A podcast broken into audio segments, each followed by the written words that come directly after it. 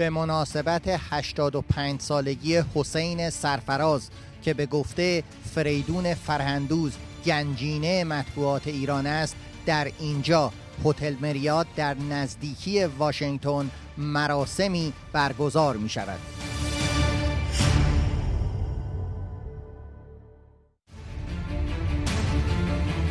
سرفراز در لحظه به ما رسید به تیم مطبوعاتی ما که انگار اینو کن بشید در میانه سالهای دانشجویی به امر ایشون صفحه ورزشی مجله تهران مصور به بنده سپرده شد. و به این ترتیب ویروس روزنامه‌نگاری به جان ما افتاد. وقتی به تهران میاد با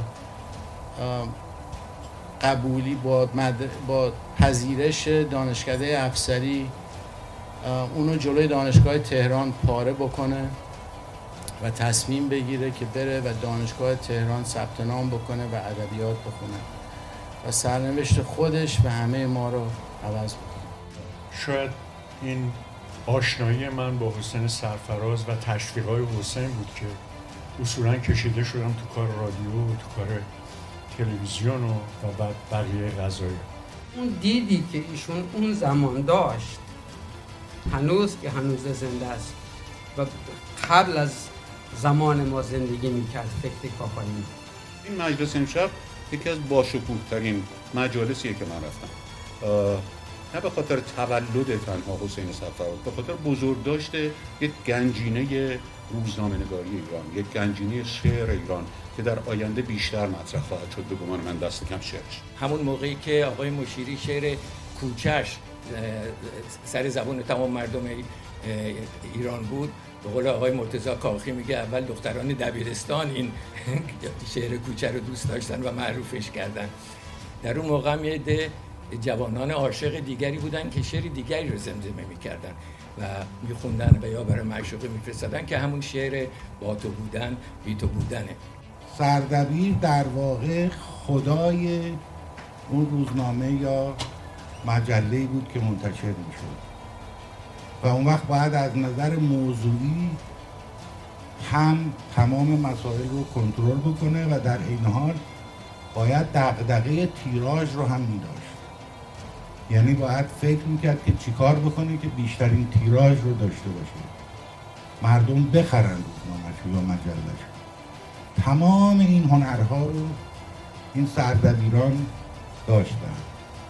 و اگر به اینها توجه کنیم معنا و مفهوم عنوان حسین سردبیر رو شاید بهتر بتونیم درک کنیم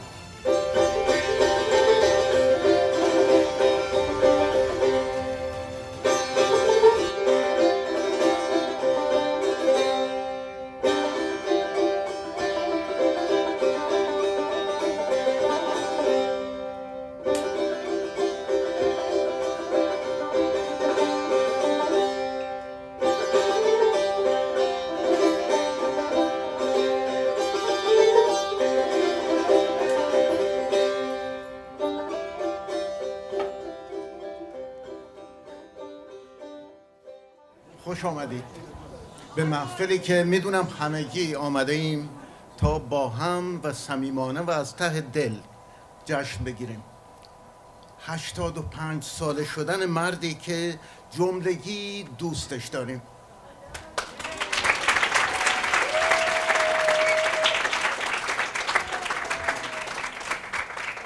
حسین سرفراز. حسین.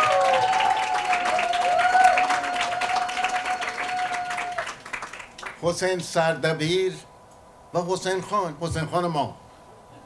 بدون قید و شرط و پیشبند و پسبند و اما اگر همه دوستش داریم. و همین حس مشترک. همین حس مشترک دوست داشتن بی قید و شرط نقطه اشتراک اصلی همه ما در این شب و این مه این محفل است. و برای این بنده حقیقتا موجب مباهاته که سرفراز سربلند و امروز 85 ساله بنده رو برای خوش آمدگویی و میزبانی این جمع دوست و خیش برگزیده. در روزگار گذشته روزگاری بود که شعر نابی از حسین سرفراز دیدیم و خوندیم که می‌گفت مرا به خیش رها کن که برگ دید خزانم همین دو روزه نیابی. بر این رواق نشانم. بعد از سالهای سال و در این غریبستان دو نکته مسلم شد. اول اینکه برخلاف پیشگویی ناشی از دلتنگی شاعر یا شاید هم شگرد شاعر که خدا می‌دونه خطابشون موقع به کی بوده در اون روزگار.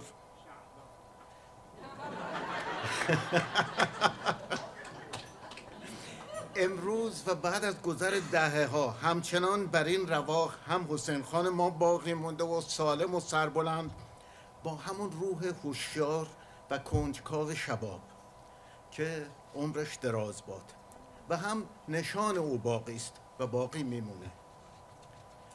دیگر اینکه حضرت فرموده مرا به خیش رها کن که اون هم برای ما میسر نشد و نمیشه نه اون زمان و نه این زمان. چه ایشون بخواهد و چه نخواهد. که ما دست بردار از ایشان نیستیم. و ما همچنان با بهرهمندی از حضور او و مراوده با او روزگار را حتی روزگار گاهی نچندان شیرین را در این غریبستان تحمل پذیرتر و شیرینتر می سازیم زمانی در همون روزگار بی تکرار دانشجوی دانشگاه دانشگاه ملی که پاتوق همیشگی ما. یعنی کل پاتوق همیشگی ما یعنی کل جوانان زیر آفتاب اون زمان فامیل. خانه و کانون گرم شعلا و حسین خان بود که روزها و شبهای مطوع بسیار رو به این دو مدیونیم. گاه برای خنده به بقیه بچه ها می‌گفتم شاید این تفلک حسین خان برای خلاصی از دست ما این شعر رو ساخته و خطابش به ماست که بابا منو به حال خیش رها کنید. چقدر دنبال کارهای شما بودم بودم و خلاصی از دستتون نداشته باشم. چون در حقیقت ما ایشون رو برای کلیه امور اداری غیر اداری احساسی درد دل و غیره به عنوان حلال مشکلاتمون انتخاب کرده بودیم. و خدا می‌دونه او با همه گرفتاری هایی که داشت هرگز از حل مشکل های جور و جور جوانی ما شانه خالی نکرد.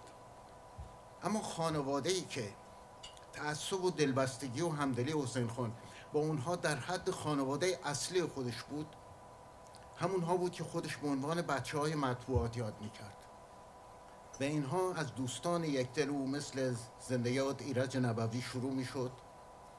نزدیکترینشون شاید همین عباس آقای عزیز پهلوان باشه و می‌رسید تا تازه تر رسیده های اون دوران مثل همیشه در یاد جمشید ارجمند و یا همین تقیخان مختار عزیز من. و بعد می‌دیدم که این دوستی و تعصب حرفه سرفراز تا حتی حروف چین های مجله تهران مصور هم ادامه پیدا می‌کرد. و اون وقت آدم در میافت چرا؟ چرا جامعه سردبیری بر قامت او که هنر یکدلی و کت خدامنشی را با مهارت‌های حرفه روزنامه نویسی افسوده بود برازنده جلوه می کرد البته خب نقش این جانب نقش این بنده در اون میان زو جنبتین بود یعنی هم محبت خیش و فامیلی مادری رو با حضرت والا داشتم و هم خب در میانه سالهای دانشجویی به امر ایشون صفحه ورزشی مجله تهران به بنده سپرده شد و به این ترتیب ویروس روزنامه‌نگاری به جان ما افتاد که دوستان اهل فل می‌دونن معالجه پذیر نیست. به هر حال چنانچه در طول این سالهای مدید خطای هم در این زمینه از بنده دیده باشید لطفا برید به یقه حضرت والا حسین سرفراز رو بگیرید که ما رو وارد این فرقه خلاصی ناپذیر ساز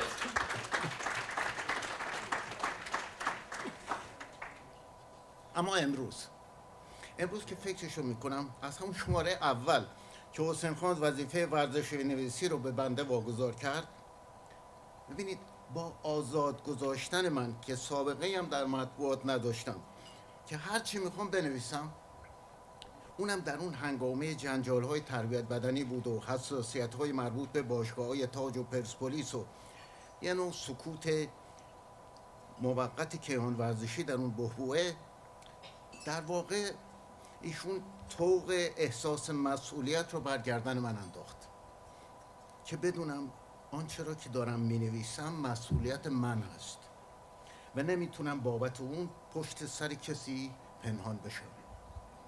به همین خاطر باید احترام این مسئولیت رو حفظ کنم. احترام این حرفه رو حفظ کنم و احترام خودم رو حفظ کنم. احساس مسئولیت داشته باشم نسبت به جایی که برای اون کار می‌کنم و مسئولیت در قبال مردمی که برای اونها می نویسم امری که البته در عالم روزنامه نگاری ممکن بود گاه حتی در تضاد ظاهری هم جلوه کنند حالا که راه واقع بینانه اون است که این بالانس ظریف بدون فدا کردن این یکی یا اون یکی حفظ بشه. آنچه آویزه ذهن و زندگی بنده شد در سالهای صدای آمریکا و تا به امروز بعدها که اومدم اینجا و تحصیل این رشته رو دنبال کردم دیدم این قانون همیشگی و تغییر ناپذیر در مطبوعات آمریکا هم همین اصلی است به نام سوشال ریسپانسیبیلیتی یا مسئولیت در قبال جامعه. که آن زمان همین حسین خان عزیز با اعتماد کردن به من بی تجربه عملا اون رو به من آموخته بود. پیوسته و بدون تعارف گفتم حسین خان برای ما گنجینه است که باید در حفظ و حراستش بکوش.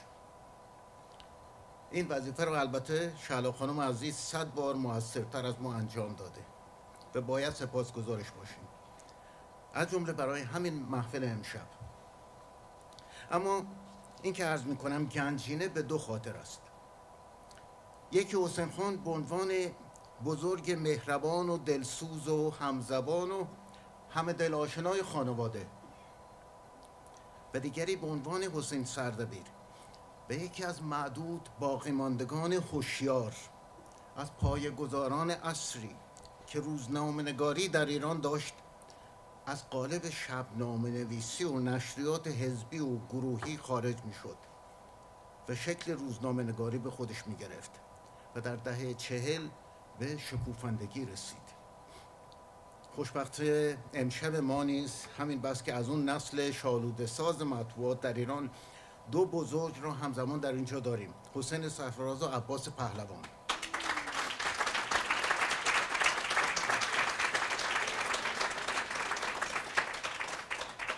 پهلوان خستگی ناپذیر روزنامه نگاری که از لس آنجلس آمده تا در 85 مین زاد روز یار و همکار قدیمیش این محفل ما رو رونق ببخشه.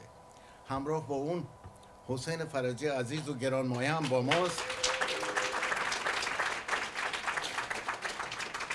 همینطور یار رفیق و همیشگی من فریدون فرندوز که ما در روزگاری در حقیقت با روزنامه نگاری شفاهی در قالب تلویزیون و رادیو روزگار شباب را تا امروز رسوندیم. اما این را هم بگم که حسین سرفراز را اگر روزگار به حال خودش میگذاشت با شناختی که از زلالی و رقت احساسات او دارم تصورم این است که بیشتر به سوی حسین سرفراز شاعر کشیده می‌شد. که زبان شعرش به هر صورت اورژینال است و خاص خود او. با صداقتی روستایی و با هوشیاری یک دارابی مردم شناس و آگاه از واقعیاتی که لعاب زندگی شهر بزرگ به نام پایتخت اونها را از دید کنجکاوش پنهان نگاه نداشته. این همون دنیای چهارم و دنیای درون حسین سرفراز است که امشب و به موقع از او خواهم خواست از این دیدگاه هم براتون بگه. خواهش می‌کنم به سلامتی حسین سرفراز.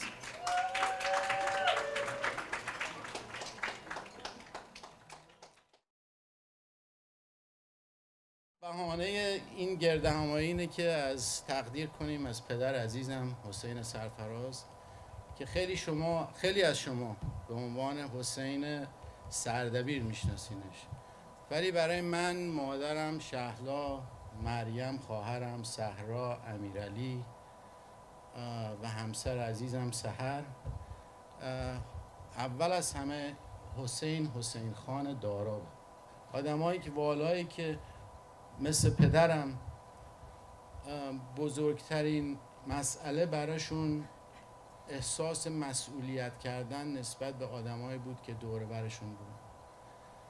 و شاید همین زندگی و همین هستی بود که پدر من بهترین نمایندش بود و بهش این جرأت و این رو حس و قدرت رو داده بود که وقتی به تهران میاد با قبولی با, با پذیرش دانشکده افسری اونو جلوی دانشگاه تهران پاره بکنه. و تصمیم بگیره که بره و دانشگاه تهران ثبت نام بکنه و ادبیات بخونه و سرنوشت خودش و همه ما رو عوض بکنه. و همین آدم بود که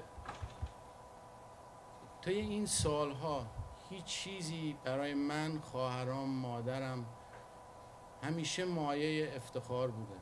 به خاطر اینکه بزرگترین مسئله زندگیش و بزرگترین باورش نه سیاست بود نه مسائل دیگه که همه درگیرش بودن. و همیشه باورش این بود که بزرگترین مسئله به چیزی که به زندگی ما معنا میده انسانیت.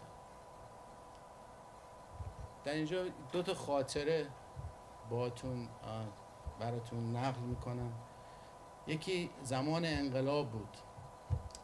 من ما اون موقع تو یک سری آپارتمان سنفی زندگی می‌کردیم به نام کوی نویسندگان که همه اهالی که اونجا زندگی می‌کردن نویسنده و روزنامه‌نگار بودن. ما هم به خاطر انقلاب خونه نشین شده بودیم.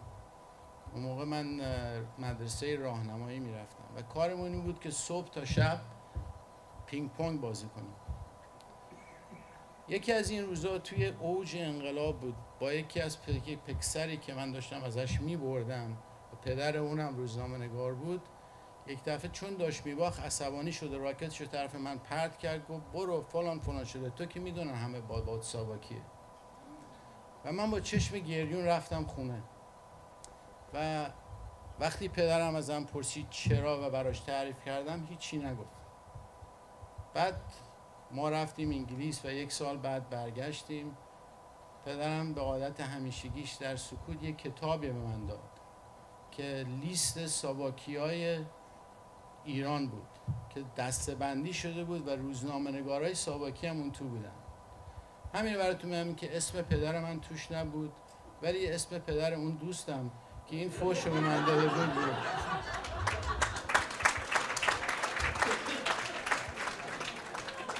اینو براتون میگم چون که پدرم طی تمام این سالها همیشه در تاریکترین روزها بدترین موقع هیچ و همیشه باعث افتخار رو برای من و خانوادم بود و در انتها فقط یک خاطره دیگه براتون براتون نقل می‌کنم.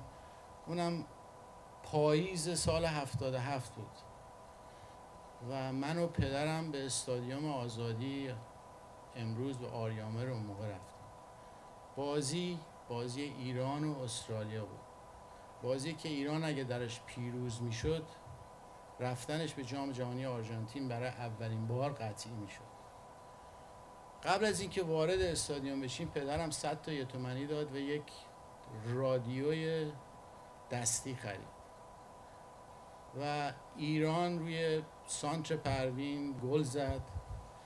و ده دقیقه یک رو بونده به پایان بازی پدرم گفت بریم که شلوغ میشه و به ترافیک نخوریم.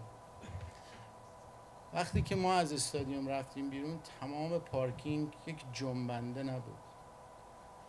من بودم و پدرم. و پدرم که این رادیو رو باز کرد و صدای بهمنش موقع سوت پایان که فریاد می‌زد آرژانتین. و در اون لحظه دست من تو دست پدرم برای یاد میارم که اون لحظه با تمام جون و پوست و استخونم احساس کردم خوشبخت. امشبم از اون شباست به خاطر اینکه این فرصت دارم در میون این همه دوستان و خانواده عزیزم گرامی بیاریم گرامی زندگی پدرم رو مرور کنیم و ازش تشکر کنیم برای این همه افتخار آفرینی برای ما و خودش و خانوادهش و تمام ولایت دورا در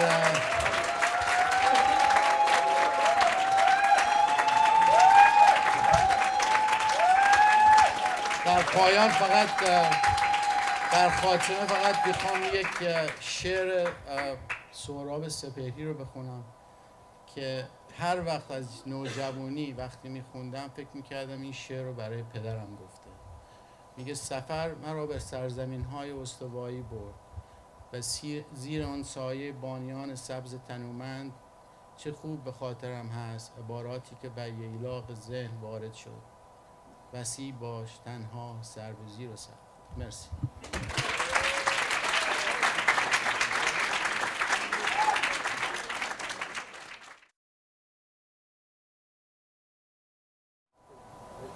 I take great pride in my ability to write. It's a skill that I've always considered to be my strongest. Other than it coming in handy for inexpensive birthday presents, my poetry is my way of communicating. I can be shy and quiet and nervous when it comes to one on one conversation. And this always made it difficult to express my feelings, which is something I always felt a lot of guilt for, especially when it limits my ability to express the immense amount of gratitude I have for my family and the tightly knit support system they provide for me.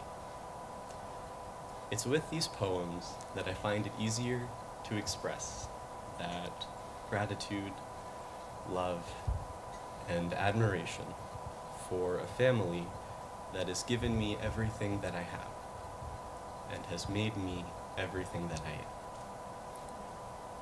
But that's just me, and that's not why I'm standing up here. As the little poet of the family, I've been asked to speak at my Boboji's party. And as such, I've been elected to represent more than just myself tonight. as Tarafe, تمام بچه های خانواده این شعر رو به پدر بزرگم باباجی هدیه می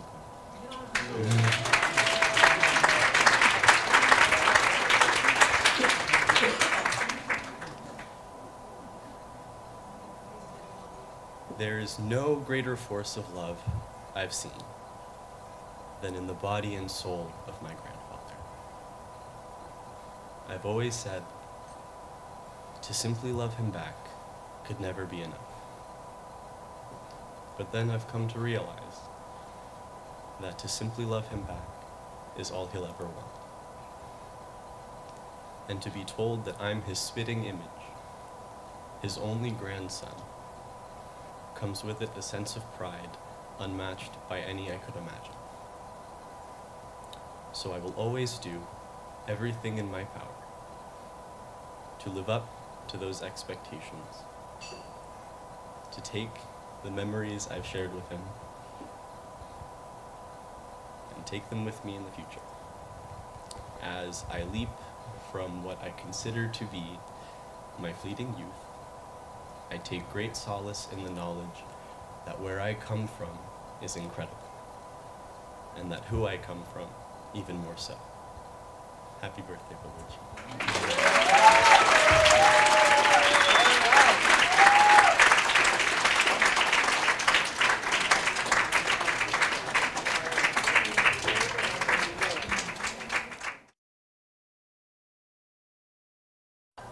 من خیلی خوشحالم که در جمع ایرانیان واشنگتن که بسیار قابل احترام منن و بسیار والا و فاضلن. قرار دارم و صحبت می‌کنم. سرفراز در لحظه به ما رسید به تیم مطبوعاتی ما که انگار اینو کم بشیم یک آدمی مثل حسین سرفراز شاعر که عموش دست گیره بورد توی مجله هفتنامه آژنگ و ما تکمیل شدیم. یعنی این مسلس هایی که این چیزایی که هم زدن تکمیل شد. حسین وقتی نیروی محرکه بود برای جمع چهار پنج نفره ما که گفتم فقط ایشون رو کم داشت. یک صمیمیتی که سوای برادری بود. سوای دوستی بود حتی. حسین سرفراز تکه. حسین سرفراز در هشتاد و پنج سالگیش ما که سالگردهای مختلفی رو از او دیدیم کیک های مختلفی رو خوردیم. شام های مختلفی که خوردیم و شراب ها و هرچی ولی در این لحظه هشتاد پنج سالگی من باید بایستم و به این سفر بیام و خوشحالم که اومدم و با جمع شما آشنا شدم. من واقعا خوشحالم که در نهایت غم در اوج خوشحالیم به خاطر دوستم که دو سه سال با هم. ما نظر مطبوعاتی با دو سال از این جلوترم. ولی حسین سه سال من جلوترم از نظر سنی. من امیدوارم امیدوارم به 85 سالگی برسم. به یه جمع اینقدر مطبوع اینقدر دوست داشتنی برای من دست بزنه. در حال من خیلی خوشحالم که دوستان خوبم رو اینجا می‌بینم. به این خاطر و بعد از سالها دوباره حسین می‌بینم. امیدوارم که همچنان اون اساس رو دو سه سال دیگه من قرض بده. حالا دیگه چه بگم دیگه. خوبیم. اگر احوال ما می‌پرسی بد نیستیم. مختصر حالکی داریم و مختصر. حسین جان این حسین اگر بزرگترین ظلمی که مطبوعات بهش کرد شاعری رو ازش نگرفت ولی نذاشتی یک نیمای داراب بشه خدا بشه.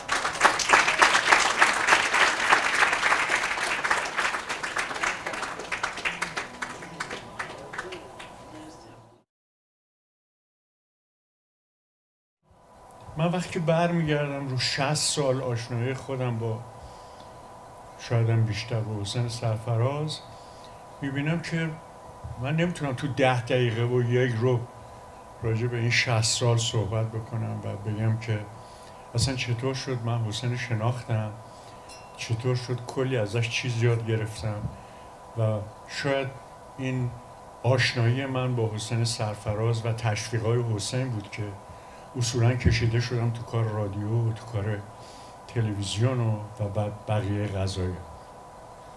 ولی در حسین سرفراز یه دو سه چیز جالب من دیدم. در درجه اول عشق به ایران بعد عشق به خانواده و عشق به دارا.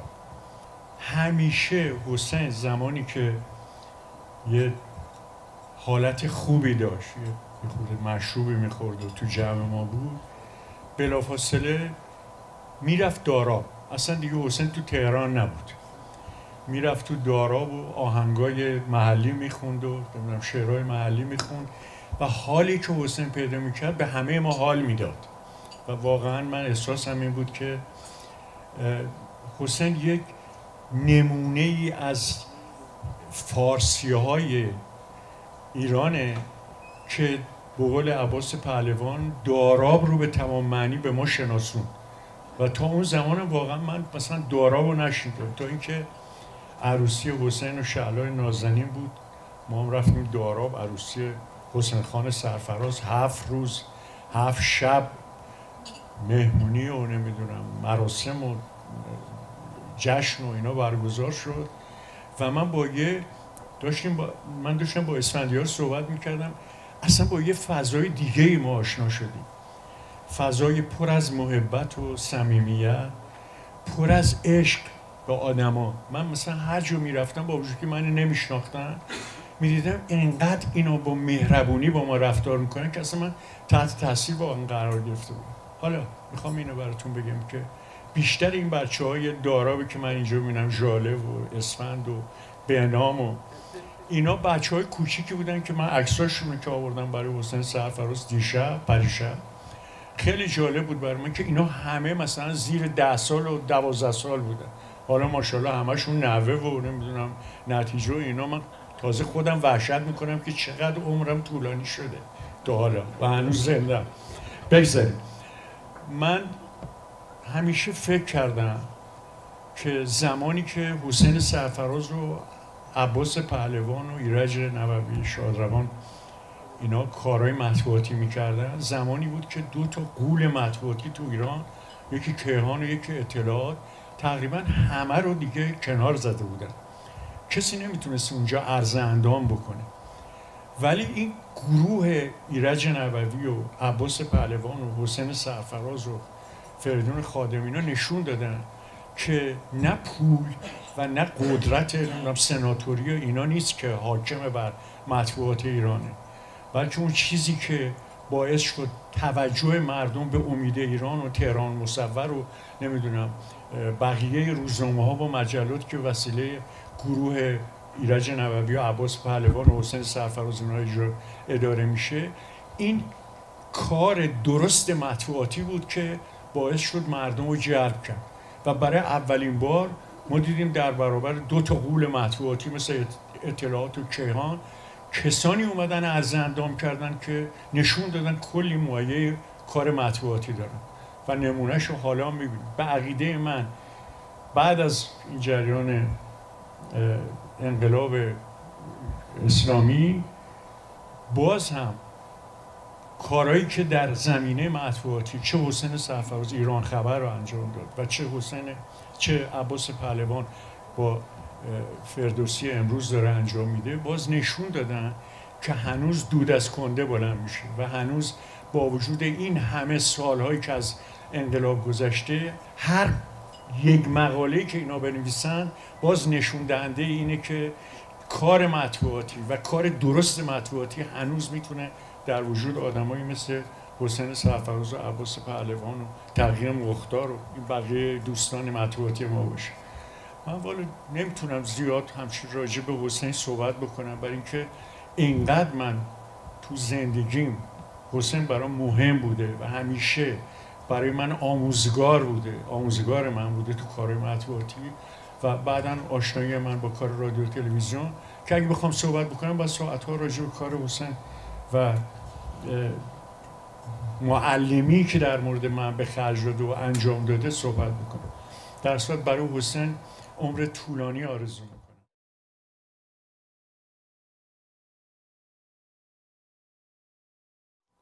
در مورد داداش من یا کاکای من به زبان خود ما هرچی بگی به این شب و شبهایی مثل این خیلی طولانی تره ولی اینو می‌خوام بگم که توی زندگی یه آدمایی سر راه پیدا میشن که مسیر زندگی تو عوض می‌کنه و یکی از اونا داداش من حسین سرفراز که سرنوشت زندگی منو من می‌تونستم در دارا نمیگم معلمی بده یا شغل ضعیفی اتفاقا معلم من خیلی برای معلم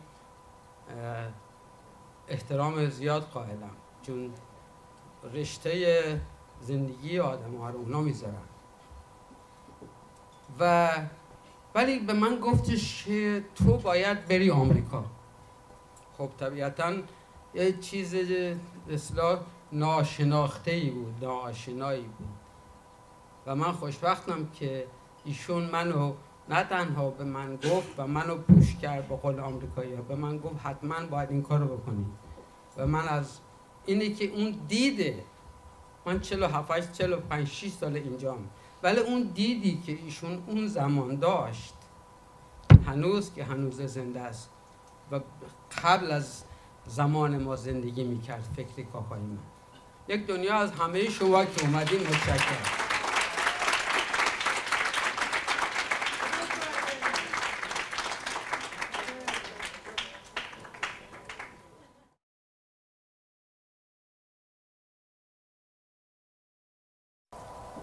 هیچ چیز در این سنی که من الان هستم برای من زیباتر از خاطره هایی که داشتم و دورانی که گذروندم دوستانی که داشتم با اونها هم قدم و همراه و همزمان بودم با ارزشتر نیست.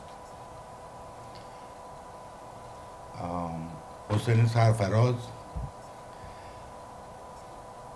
جرأت نمی کنم بگم که فقط همکار من بوده برای اینکه من چند سالی کوچکتر از ایشون هستم و طبعا ایشون سمت بزرگتری و پیشکسوتی در کار مطبوعات رو به من داره. به این مناسبت به دو نکته می‌خوام فقط اشاره بکنم. یکی در تایید گفته دوست بزرگوار دیگرم عباس پهلوان و اون اینکه چقدر متاسفم که کار مطبوعات کار فشرده مطبوعاتی مانع از این شد که ارزش های شاعری حسین سرفراز جلوه بکنه. و فکر می‌کنم اگر که وارد مطبوعات نمی‌شد امروز به عنوان یکی از شاعران مطرح معاصر ایران نامش در تاریخ ادبیات ما بود. ولی مطبوعات از این کارها زیاد می‌کنه. مطبوعات یه کاری نیستش که شما نه صبح بریم پنج بعد ظهر بیایم بیرون. ممکنه شما که اینجا نشستید اگر در حرفه روزنامه نگاری نبودید با توجه به اونچه که امروز داره در دنیای رسانه ها میگذره فکر کنید که روزنامه نگاری به همین سادگی که امروز بوده هست.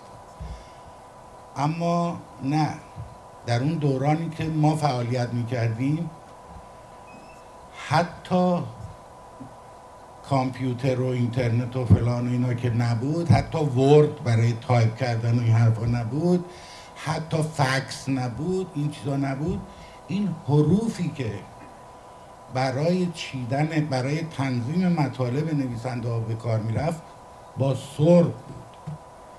یعنی هر حرف الفبای ایرانی با یک سرب ساخته شده بود. و این رو نوشته های ماها رو کارگرانی بودن تو چاپخونه که اینها رو با سرب بغل هم میچیدن. وقتی می‌خواستن بنویسن محمد یه میم ور میداشتن یه هی وسط ور میداشتن. یه میم وسط ور میداشتن و یه دال آخر ور میداشتن.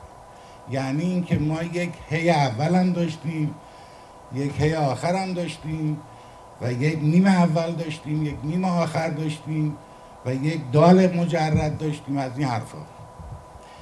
به این صورت مطالب تهیه میشه شاهکار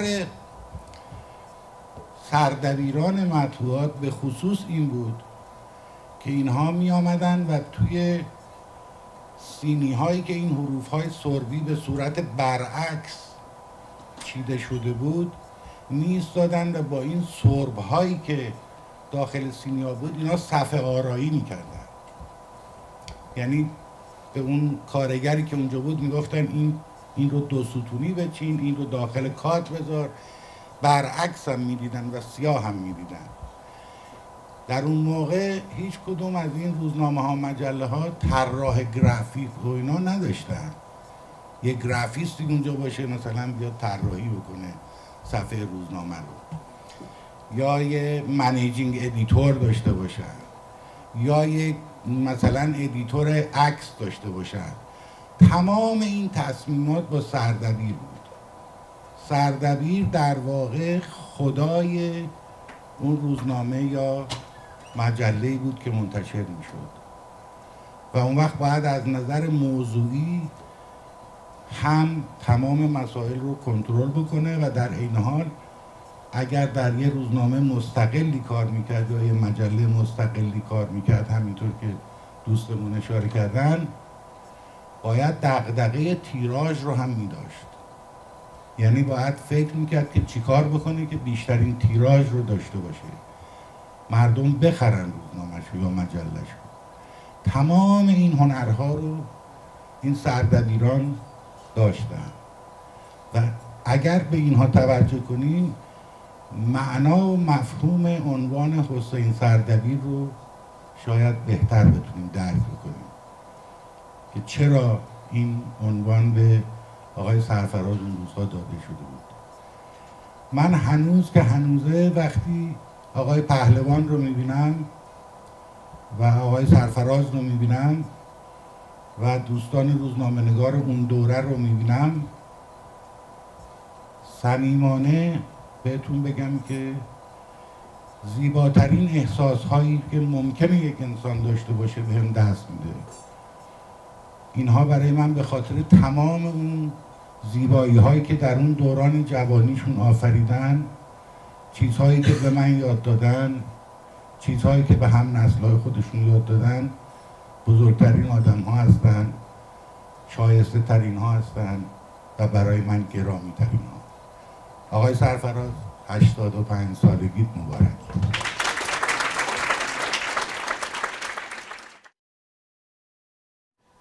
افتخار می‌کنم که سالهای سال با حسین سرفراز از دور و نزدیک آشنا بودم. دلم میسوزه که همونجور که قبلا گفته شد حسین سرفراز اون جایگاه شایسته و بایسته رو که می‌تونست در شعر امروز ایران داشته باشه. متاسفانه حالا به دلیل کار روزنامه نگاری که بسیارم کار درخشانی انجام داده هنوز پیدا نکرده و امیدوارم که یک روزی به زودی کتاب شعرش چاپ بشه. تا ببینن واقعا بخونن و ببینن که چه انسان ارزشمندی رو چه ادیب ارزشمندی رو ما داشتیم.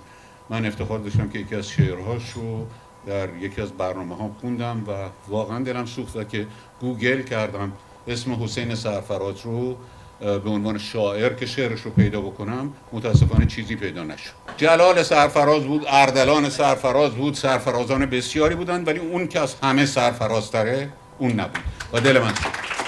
خیلی در حال حسین سرفراز بدون تردید یکی از بزرگان روزنامه نگاری ایرانه. لازم نیست من در این زمینه صحبت بکنم بزرگتر از من. عباس پهلوان عزیز تقیه مختار عزیز صحبت کردن در این باره. و بدون تردید نام او در تاریخ مطبوعات ایران به عنوان یک چهره درخشان یک روزنامه نگار فوق العاده خواهد موند باقی خواهد موند. و جوانهای ما میان یاد می‌گیرند که چه چهره هایی رو داشتیم و چه دردناک که این انسان ها رو به جای اینکه در وطن خودشون شاگردان بسیاری رو تربیت بدن در قربت در قریبستان به احمد از دست دادیم و رفتیم.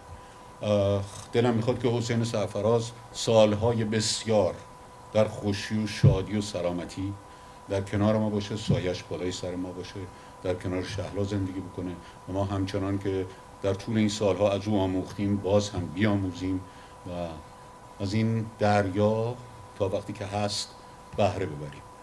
متاسفانه ما یاد نگرفتیم هنوز.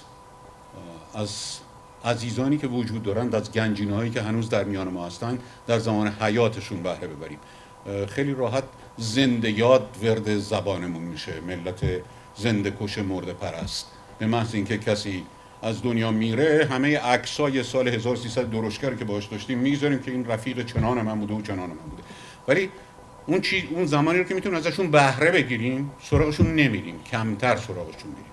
و این مجلس امشب یکی از باشکوه ترین مجالسیه که من رفتم. نه به خاطر تولد تنها حسین سفراز به خاطر بزرگ داشته یک گنجینه روزنامه نگاری ایران یک گنجینه شعر ایران که در آینده بیشتر مطرح خواهد شد به گمان من دست کم شعرش. به هر حال بنده قصد سخنرانی ندارم. خیلی ممنونم که اجازه دادیم من چند کلمه صحبت بکنم. دست حسین سرفراز عزیزم و عباس پهلوان نازنین رو میبوسم و روی ماه تک تک شما ها دلم می‌خواست که اون شعری که از حسین در یکی از برنامه ها خوندم و بسیار دوستش داشتم پیدا می‌کردم که پیدا نکردم. به نتیجه از روی همین شعری که بر روی کیک فوق العاده زیبا فوق العاده با سلیقه و بی‌نظیر دست شما درد نکنه. هر کس که این ایده رو داشته و اجرا رو داشته. فوق العاده فوق العاده فوق العاده بسیار زیبا. به حال من اون شعر رو اگر اجازه بدیم براتون می‌خونم و مرخص میشم با تو بودن بی تو بودن. با تو بودن هم عذابی بود. بی تو بودن هم عذابی بود. با تو بودن ای که در چشم تو دیدم آسمان آبی فردای روشن. با تو بودن آبشار گیسوانت را شعر شفاف نگاهت را مخمل سرخ لبانت را خوب دیدن سیر دیدن وحشت فردا ندیدن. با تو بودن هم عذابی بود. بی تو بودن ای شبم تاریکیم ای دروغ نازنین هستیم. بی تو بودن چون غروب خسته پاییز سود بودن کور بودن با همه بیگانه بودن آشنای درد بودن بی تو بودن هم عذابی بود. با تو بودن بی تو بودن با تو بودن بی تو بودن. سرگذشت روزهای رفتم قصه ما هم عذابی بود. با تو بودن هم عذابی بود. بی تو بودن هم عذابی بود.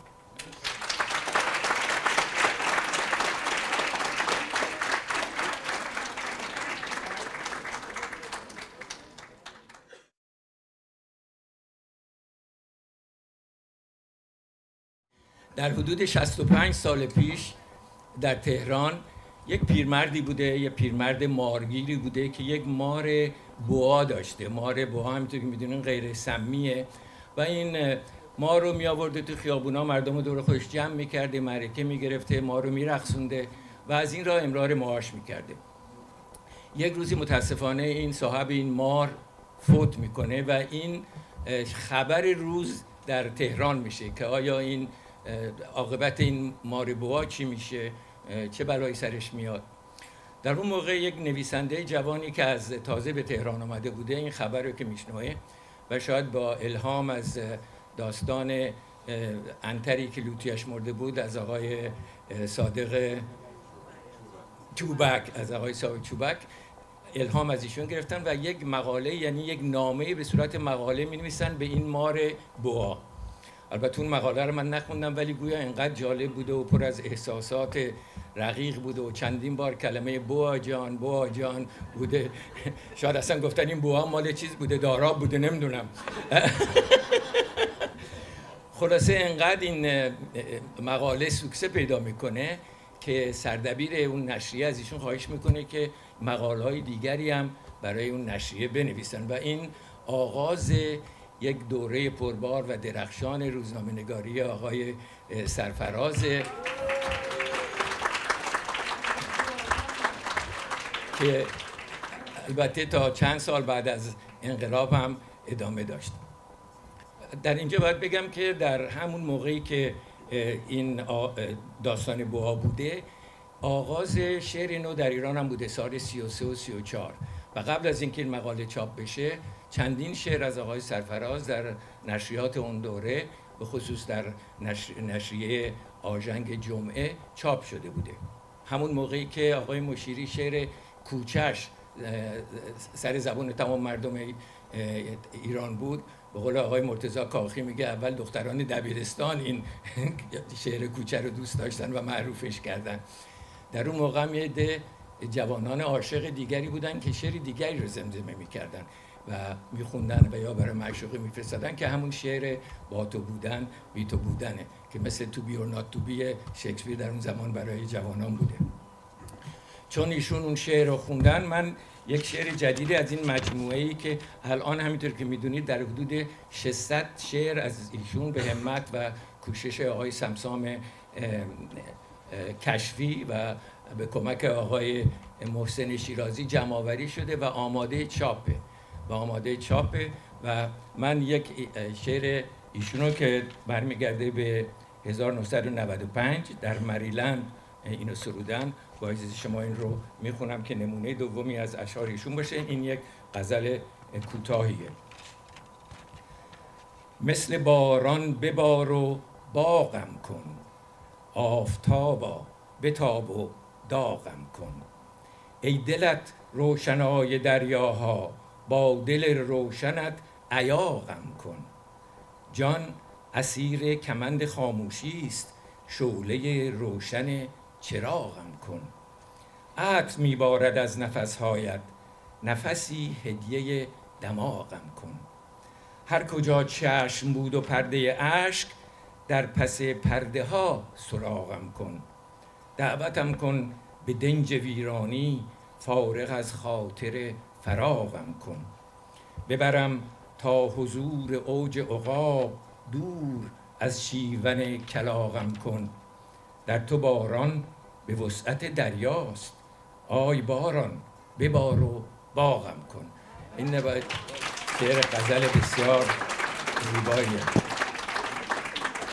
من شخصا افتخار آشنایی با آقای سرفراز و بعد از انقلاب در واشنگتن پیدا کردم. یعنی ایشون نشریه ایران خبر رو مدت چهار سال منتشر می‌کردم و من گاهگاهی مقاله پزشکی می نوشتم و چون من تازه آمده بودم واشنگتن و چندین دهه بود که تماسم با زبان فارسی تقریبا کاملا قطع شده بود. وقتی ایران خبر در می آمد دو مقاله رو از اول تا آخر می خوندم یکی مقاله آقای رضا غنادان که روانش شاد باد. و یکی سرمقاله آقای سرفراز. یه نکته جالبی که من اون موقع متوجه شدم این که سرمقاله های ایشون همیشه بالاش یک بیت از حافظ بود. و اگه شما این بیت حافظ می‌دیدید و مقاله رو میخوندین همیشه یک رابطه معنایی بین این دوتا بود. و من متعجب بودم که چگونه اینجور مقاله رو میشه نوشت. آیا اول مقاله رو می و بعد یک بیت از حافظ در خاطرشون خطور می‌کنه که به این مقاله می‌خوره؟ و یا شاید اول یک شعر انتخاب می‌کنن و مقاله رو بر حسب اون می هنوزم من نمی‌دونم امشب این سوال رو از ایشون خواهم کرد.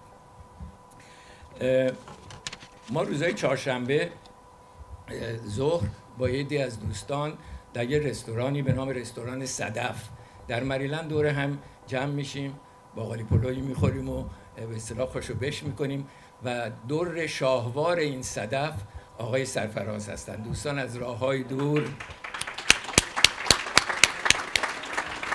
و سخنان شیرین ایشون همیشه بوی قصه و داستان و شعر و تاریخ و روزنامه نگاری و غیره داره.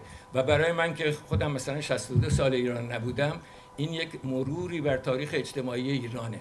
و خیلی ارزشمنده برای من. اولا به طور رایگان انجام داده میشه. ثانیا توسط یک روزنامه نگار شاعر و نویسنده برقرار میشه که خودش در تمام این دوران تحولات اجتماعی ایران ناظر بوده و شرکت داشته. ولی چون ایشون بعضی وقتا روزهای چهارشنبه تشریف نمیارن من از طرف خودم و از طرف دوستان و به اختفای شعر خود ایشون بهشون میگم که بی تو بودن هم عذابی بود با تو بودن سرفرازی بود و سرفرازی بود. سرفرازی بود و سرفرازی بود.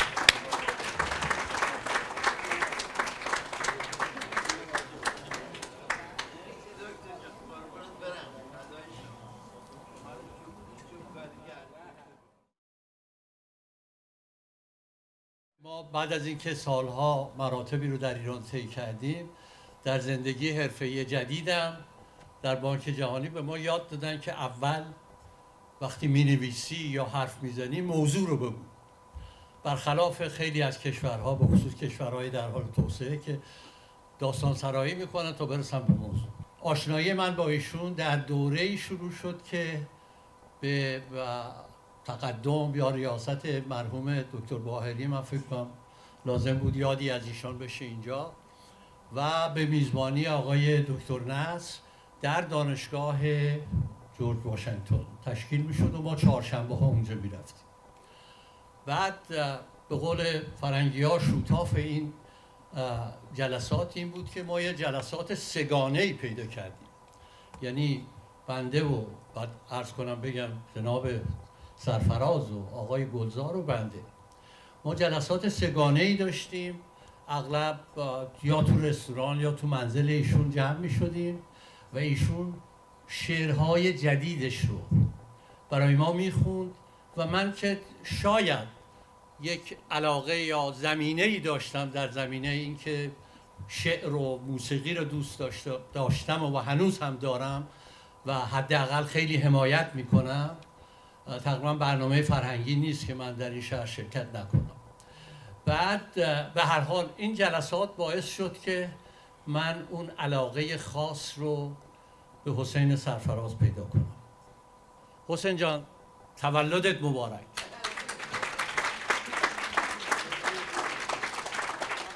آقای باحالو شما اونجا در ما بین گفتار کوتاهتون اشاره کردین حسین سرفراز من را وارد این حرفه خلاصی ناپذیر کرد تاثیر مستقیم حسین سرفراز بر روزنامه نگاری و کار رسانه‌ای شما چی بوده؟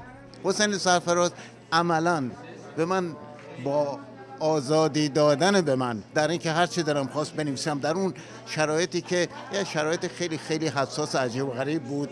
نظر رابطه تربیت بدنی و باشگاه تاج و باشگاه پرسپولیس و از این چیزا. در اون موقعیت به من یاد داد که تو وقتی پا می‌ذاری به عنوان روزنامه نویس وظیفه به عهدت هست که اینقدر کارت حساس که به نظرم رسید که از جراح مغز و اینها به مراتب حساس در است. آقای پهلوان شما به گمانم رفیق تقریبا کما بیش 60 ساله حسین سرفراز هستید. اگر در کوتاهترین حالت ممکن بخواید به ما کارنامه و تأثیر حسین سرفراز رو بر تاریخ مطبوعات ایران بگید به ما چه خواهید گفت؟ او هم جز چند نفر عامل مهم ترقی مطبوعات و متنوع شدن مطبوعات و پیشرفت مطبوعات. و اگر لیستی بخواین بدین از نشریات و مجلاتی که به صورت مستقیم زیر نظر ایشون منتشر شد پیش از انقلاب کدام نشریات بودن دقیقا؟ دقیقا بیشتری فعالیتش امید ایران بود. ولی بعدا به تهران مصور و سپیسی ها هم رفت. ولی بیشترین اثرش در امید ایران بود که سالها اونجا سردبیری می‌کرد.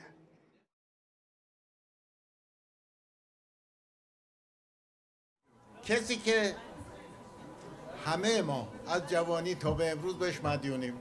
به حسین سرفراز بیشتر از همه بهش مدیونیم.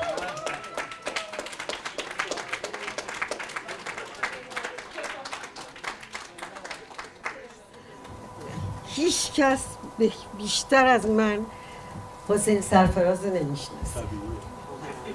من از وقتی که خودم رو شناختم یعنی اطراف رو شناختم حسین سرفراز با من بوده.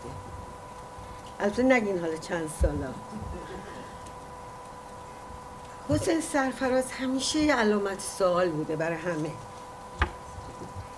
یه گروه می‌گفتن که مصدقیه یه گروه می‌گفتن سلطنت طلبه. هر کسی یه چیزی می‌گفت. ولی تنها چیزی که یه عده تازگی ها می‌گفتن جمهوری اسلامیه. ولی حسین سرفراز هیچ کدوم اینا نبود. یه آدم عاشق بود. عاشق ایران. یکی از کابوسایی که همیشه تو زندگی داشت که ایران تجزیه بشه. و این کابوس هنوزم داره. و عجیب براش مهم نبود که چه دولتی میاد سر کار چه سیستمی هست. عاشق مصدق بود می‌گفت که برای که وطن پرست بود. رضا رو دوست داشت می‌گفت به ایران خدمت کرده. ولی براش مهم نبود که چه حکومتی هست چه رژیمی هست. تا اون موقعی که برای ایران کار می‌کرده. و هنوزم همینه. براش مهم نبود که حرفایی که پشت سرش می‌زنن می‌گفت بگو به هر چی می‌خوان بگن بگن. و فکر همیشه می‌گفت که یه روزنامه نگار باید مسئوله و باید واقعیت ها رو بگه. حتی اگر که به ضرر من تموم بشه من باید تمام واقعیت ها رو بگم. که البته خیلی در طول این مدت به ما صدمه زد به خاطر این کارش. اما اشکال نداره. الان که سالها داره گذشته من بهش افتخار می‌کنم.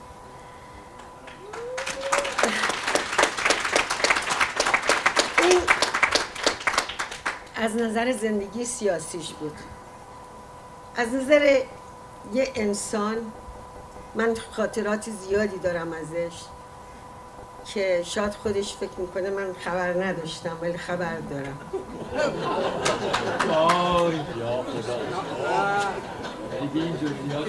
یادم میاد که یه روز یه دفعه وسط روز اومد خونه. برای ما خیلی عجیب بود که حسین سرفراز وسط روز بیاد خونه. چی شده بود؟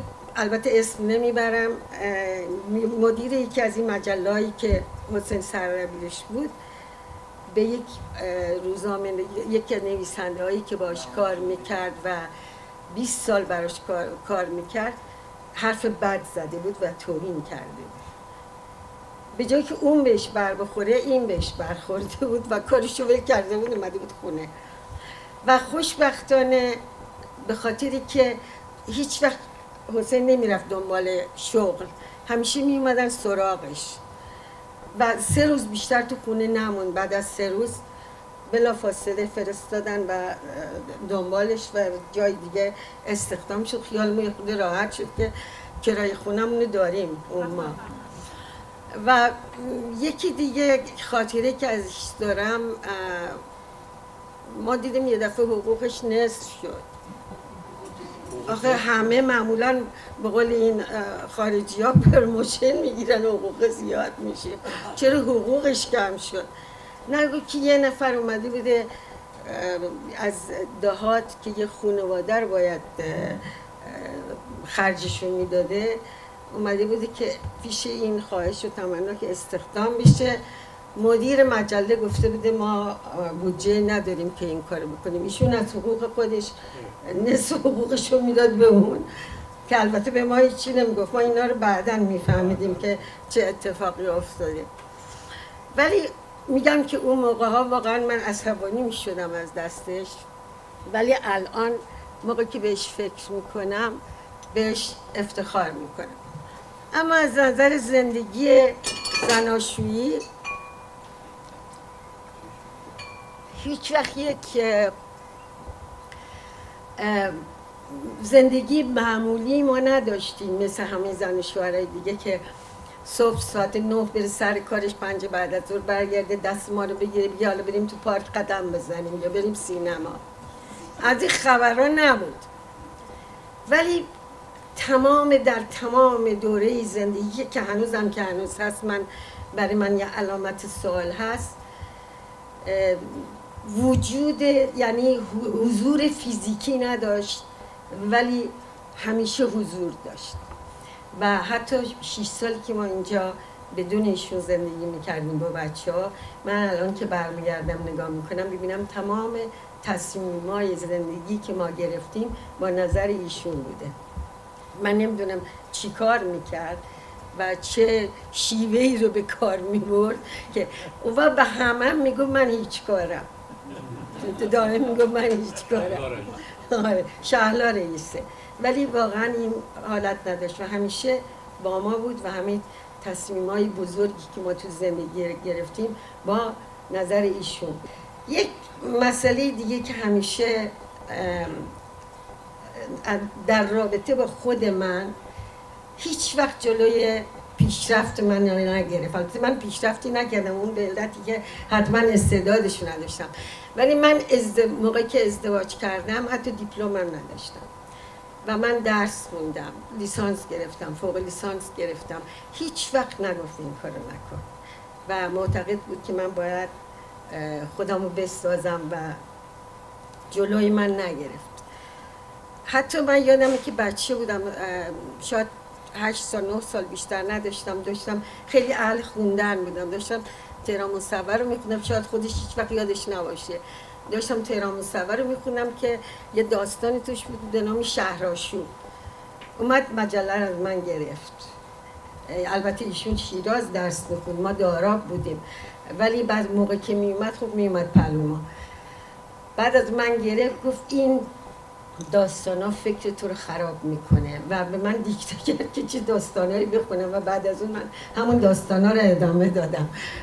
به هر حال این حسین سرفراز بود. من نه نمی‌خوام نه تعریف ازش بکنم نه تکسیبی فقط خواستم قضاوت رو بذارم با شما که حسین سرفراز چی بود. فقط یه چیزی بهتون بگم که بعد از سالها که گذشته شاید ما 57 سال با هم زندگی کردیم. البته من هنوز 57 سالم نیستم ولی 57 سال با زندگی 57 سال زندگی کردم یه چهار سالی هم قرار بود که با هم دیگه ازدواج بکنیم. حالا ببینید چه خبره. و من بعد از این سالها واقعا افتخار می‌کنم که حسین سرفراز من انتخاب کرد. خیلی خوشحالم و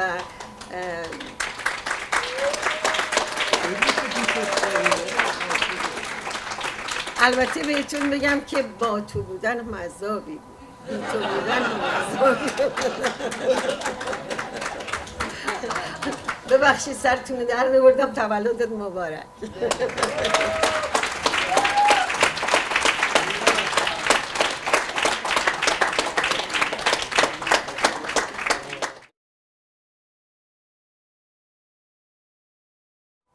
نقل مجلس ما. حسین عزیز خواهش می‌کنم که بیاد و کلام بگه. و در همینجا بگم حسین خان عزیز خطایی اگر از من رفت ما را ببخش.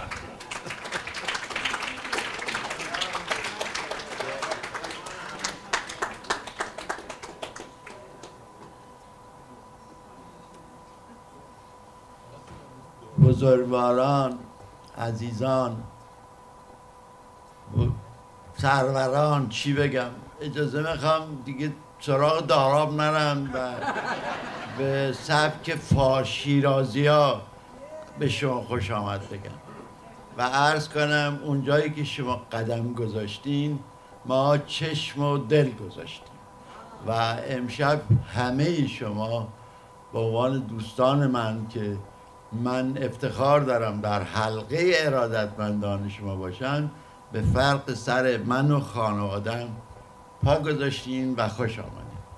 شخصا کار افتخارآمیزی انجام ندادم در مطبوعات استمراری بوده 20 سالی مداوم سردبیر مجلاتی بودم با شیوه های مختلف.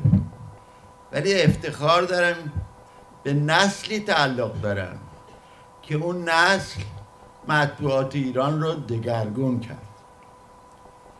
و دنیای حرفه‌ای رو جهان حرفه‌ای رو به مطبوعات وارد کرد. اون موقع به لطیفه می‌گفتن می‌گفتن یه روزنامه‌نگاری رفته بود خواستگاری. پدر دختر خانم گفته بود آقا چه کاری؟ گفته بود روزنامه‌نگارم. گفته بود نه منظورم اینه که شغلت چیه؟ یعنی کسی روزنامه‌نگاری رو به عنوان یه حرفه نمیشناخت. ولی نسلی که من هم به اونها تعلق دارم نه تنها روزنامه نگاری رو به عنوان یک شغل تصویر کرد بلکه به عنوان یک شغل افتخارآمیز تصویر کرد. و من خوشحالم که به عنوان یک روزنامه نگار حرفه‌ای نانی که به سفره بردم و بچه هم با اون نان بزرگ شدن از هم راه علا بود. هم من هم عباس هم تقی که البته نسل جوانتر اون نسله یعنی وقتی که حساب بکنیم اون دنباله همونه منتا ورژن جوانش. همین الانم که در بیرون بلندگوهای مختلف می‌بینین تریبون های مختلف می‌بینین.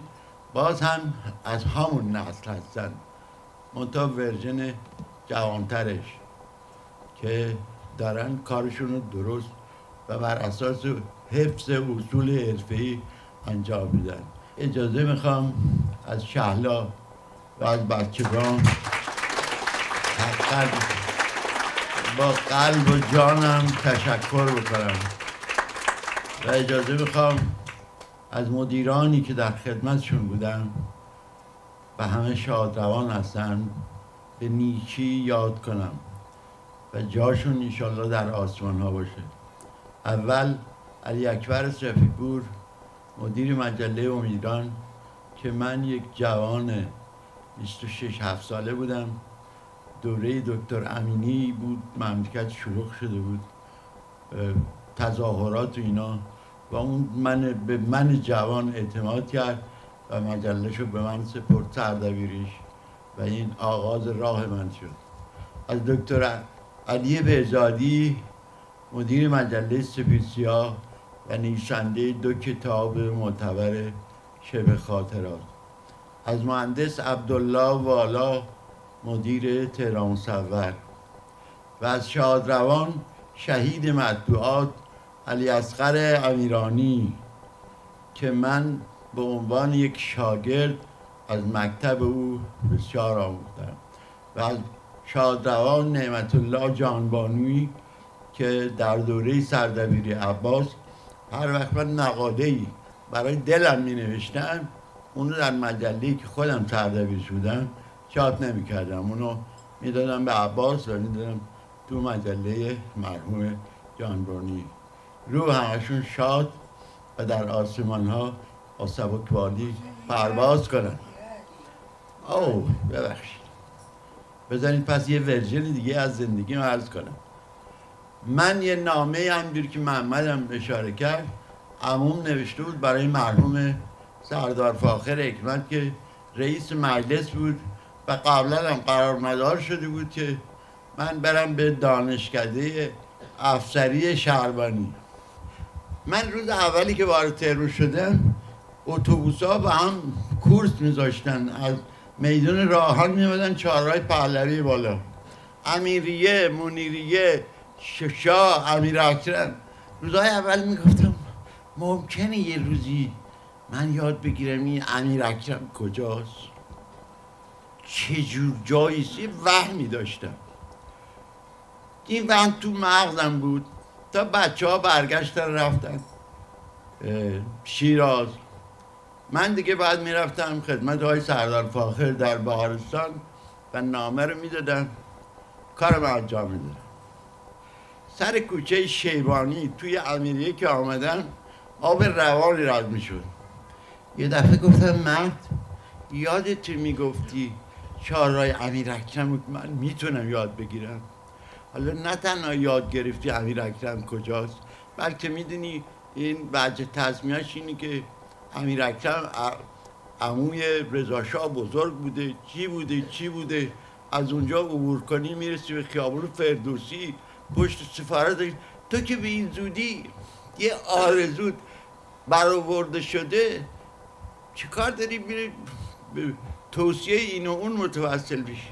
نامه عمو هم در بردم. پاره کردم ریختم به و از اونجا رفتم دانشکده ادبیات و ثبت نام کردم و تاریخ جغرافی خوندم. خب این یه موردش بود که سرنوشت من عوض شد.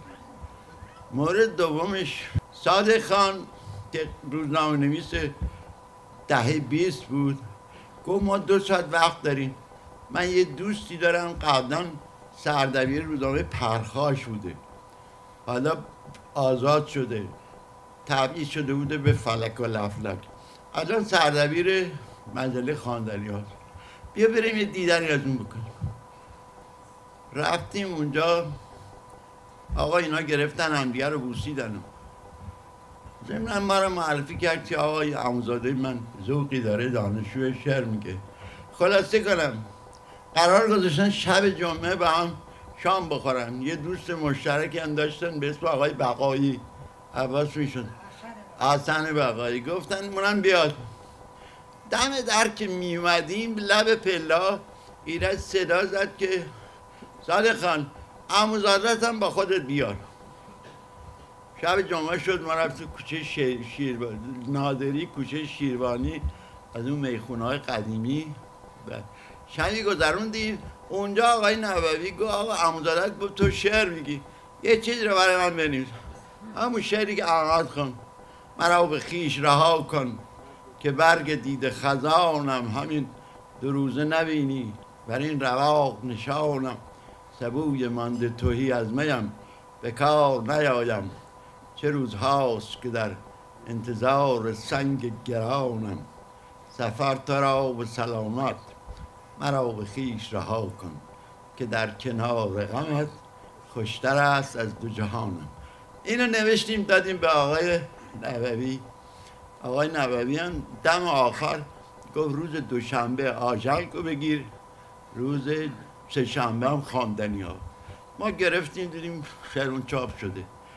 ببخشید خلاصه کنم روز یک شنبه که آقای نووی در آجنگ بودن ما برای تشکر رفتیم اونجا تو خیابون لالزار پارسل نوبهار.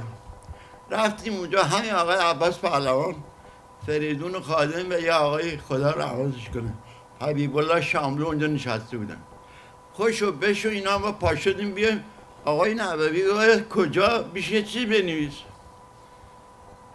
ما جا خوردیم.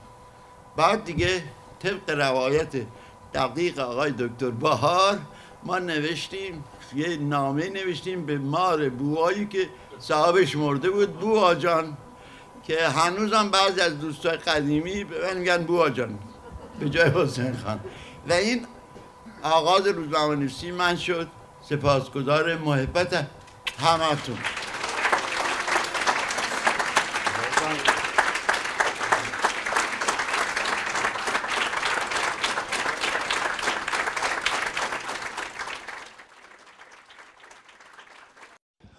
خانم سرفراز چقدر زندگی کردن با یک روزنامه نگار حرفه‌ای سخته؟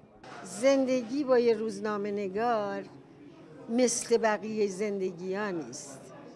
نمیشه گفت سخته ولی فرمش فرق می‌کنه. مثلا زندگی های معمولی نه صبح میرن سر کار پنج بعد از ظهر برمیگردن. دست زن و بچه رو می‌گیرن میرن تو پارک قدم می‌زنن یا میرن سینما یا میرن ولی زندگی یه روزنامه نگار خیلی فرق می‌کنه. به این شکلی که زندگی های بقیه هست نیست. ولی نمیشه گفت سخته. ولی در زم خوبی های خودشو داره. درسته که اون چیزها رو نداره. پارک رفتن و سینما رفتن. ولی چیزهای دیگه داره که آدم لذت می‌بره ازش. این چیزهای دیگه یا اون چیزهای خوب رو می‌خوایم به ما بگین چی هست؟ ببینید همین که آدم فکر می‌کنه که شوهرش یه رسالتی داره و این رسالت رو انجام میده این یک رضایت خاطر به انسان میده چه به خونوادش میده.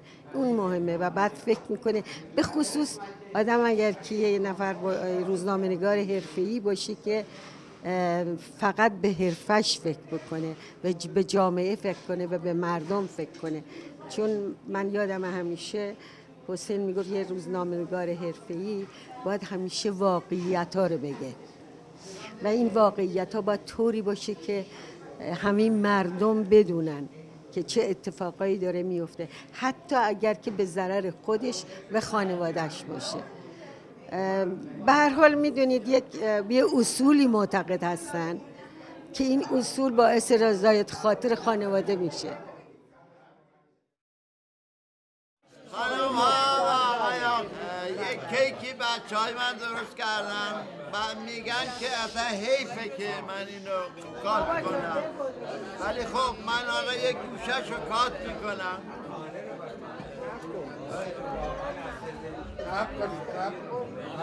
تولد بکنیم آره alright. تولد بگیم تولد تولد تولد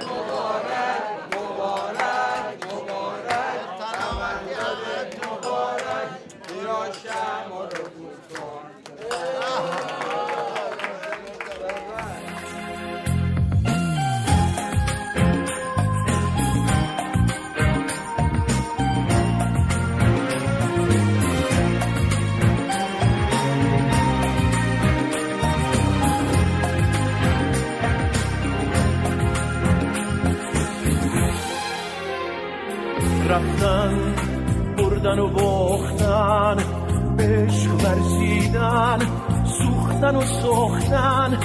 دیروز دیروز من راه دشوار مردفکن بود. راه رفته من راه خوب بهتر شدن بود. راه قد کشیدن. این راه من بود. این راه من بود.